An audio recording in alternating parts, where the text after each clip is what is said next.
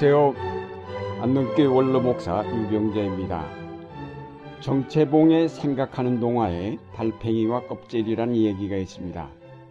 바다가 보이는 언덕에 콩밭이 있었는데 이 콩밭에서 달팽이들의 세미나가 열렸습니다. 주제는 세계 속의 달팽이가 되려면이었습니다. 진화론을 연구한 학자 달팽이가 논문을 발표했습니다. 저는 저기 저 바다에서 무수히 번성하는 오징어에 대해 연구하였습니다. 오징어들의 원조는 앵무조개라고 합니다. 앵무조개는 우리처럼 두꺼운 껍질을 보호막으로 삼고 살아가는 바다조개입니다. 그런데 선구자 오징어가 깊이 생각하였다고 합니다. 껍질을 버리고 자유를 택할 것이냐 아니면 자유를 버리고 계속 껍질을 고수할 것이냐고. 마침내 오징어의 조상은 보호막의 껍질로부터 탈출을 시도하였습니다. 자유, 자유를 가지기 위해서죠. 두꺼운 껍질을 버리자 오징어의 다른 편이 발달되었습니다. 그늘 속에서만 열리던 눈이 활짝 열렸으며 촉수가 지극히 예민해졌습니다. 몸매 또한 유선형으로 다듬어지고요. 학자 달팽이 이렇게 결론을 지었습니다. 인간들을 보십시오. 무기의 껍질, 권력의 껍질, 금력의 껍질을 지닌 사람들보다도 맨몸으로 살아가는 사람들 편에서 역사는 발달하고 있지 않습니까? 달팽이들은 토론을 벌였습니다. 껍질을 버리느냐 마느냐. 오늘도 토론하느라고 껍질 벗을 틈도 가지지 못하고 있습니다. 두꺼운 껍질을 쓰고 그 안에 안주하는 것은 달팽이만이 아닙니다. 사람들이야말로 여러 가지 두꺼운 껍질을 만들어 그 안에 머물면서 나오려 하지 않습니다. 사람들은 그 껍질이 두꺼울수록 더 안전하다고 생각하면서 껍질을 두껍게 만드는 일에 온 힘을 다 기울입니다. 사람들은 편견과 관습의 껍질, 금력과 권력의 껍질, 율법과 형식의 껍질, 한 걸음 더 나아가 죄와 죽음의 껍질을 쓰고 그 안에서 벗어나려 하지 않습니다. 사람들이 안전하다고 생각하는 이런 껍질들은 사실은 그를 질식시키는 굴레요, 자유를 박탈하는 멍에며 그를 죽음으로 몰아가는 독소입니다. 이 껍질을 벗어버리지 못할 때 인간은 결국 파멸에 이르고 맙니다. 하나님의 아들이신 예수 그리스도는 인간의 이 껍질들을 벗겨버리시려고 이 땅에 오셨습니다. 마가복음 10장 17절 이하에 예수님께 영생을 물은 부자 청년의 이 얘기가 나옵니다. 그는 예수님께 내가 무엇을 하여야 영생을 얻겠습니까? 라고 물었습니다. 이 청년은 부자였고 율법대로 살기를 힘쓰는 총망받는 관리였습니다. 그가 예수님께 나온 것은 자기가 지금까지 구축해온 토대를 바탕으로 하여 영생까지 얻으려 하였기 때문입니다. 이 청년은 진지하게 예수님께 묻긴 했지만 그의 의도는 자기가 이제까지 구축한 껍질을 더 두껍게 만들고 싶었던 것입니다. 재물과 명예의 껍질은 가지고 있었지만 그것을 더욱 공고하게 하기 위해서는 영적인 어떤 요소가 필요하다고 생각했던 것 같습니다. 예수님은 그에게 그런 것들을 줄 수 있을 것이라고 기대하고 찾아왔습니다. 그러나 예수님은 뜻밖에도 그가 가장 의지하는 껍질인 재물을 다 처분하고 와서 그를 따르라고 하셨습니다. 그가 이제까지 열심히 만들어 온 재물과 그의 지위의 껍데기를 한꺼번에 다 벗어 던지라는 말씀이었습니다. 예수님의 이런 요구는 그 청년이 전혀 예상하지 못했던 것입니다. 지금까지 자기가 노력해온 도덕적이고 윤리적인 차원에서 조금만 더 노력하면 될 것이라는 충고를 주실 줄 알았는데 예수님은 오히려 그 모든 것을 완전히 버리라고 하셨던 것입니다. 그가 지금 가지고 있는 재물과 명예와 지위가 새롭게 찾고 있는 영생과 충돌하리라고는 생각지 못했다가 영생을 위해서는 기존의 껍질을 벗어버려야 한다는 사실에 그는 놀라고 낙담이 되어 슬픈 표정으로 돌아가고 말았습니다.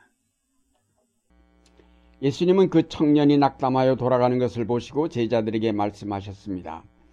재물이 있는 자는 하나님의 나라에 들어가기가 심히 어렵다. 재물은 참으로 우리가 좋아하는 인간의 보호막입니다. 그것이 없으면 우리는 죽는 줄 압니다. 이것이 많을수록 우리의 삶은 안정을 찾고 근심 걱정 없이 편안히 살 수 있을 것이라고 믿습니다. 그러나 예수님은 하나님과 우리 사이를 가로막는 큰 장애물인 재물의 껍질을 벗지 아니하고는 누구도 하나님 나라에 들어갈 수 없다고 하셨습니다.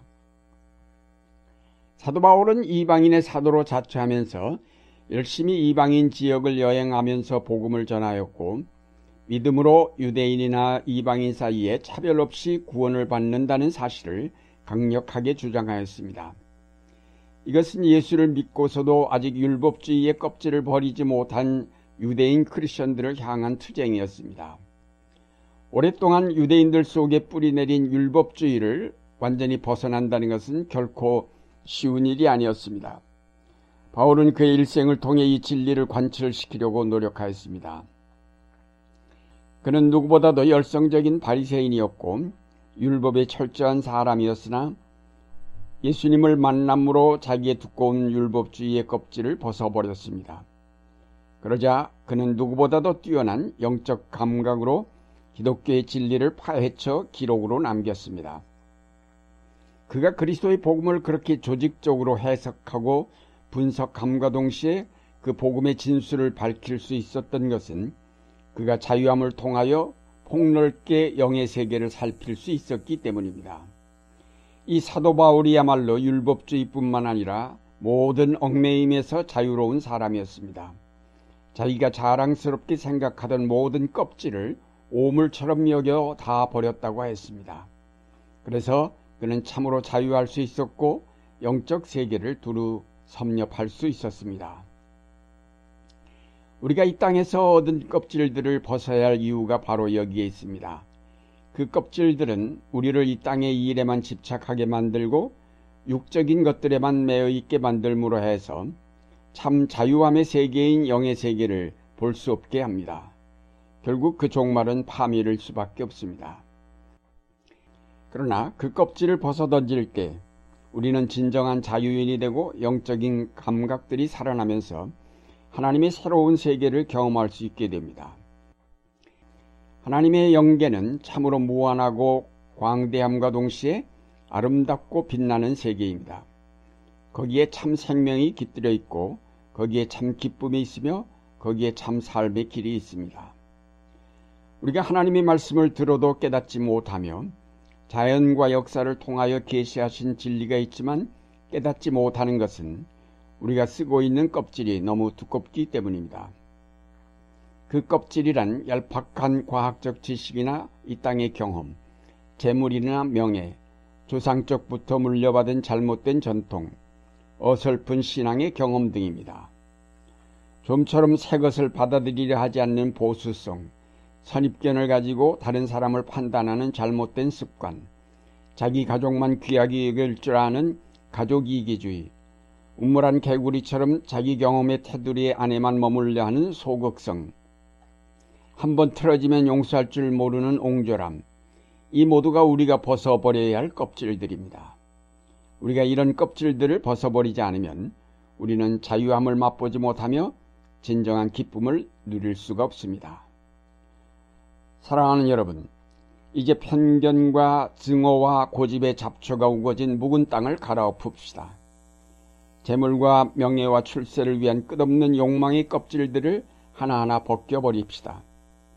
내 가족만을 위한 이기주의의 틀을 깨고 나와 이웃을 생각하고 민족을 염려하며 세계를 사랑할 수 있는 자유인이 되어야 하겠습니다.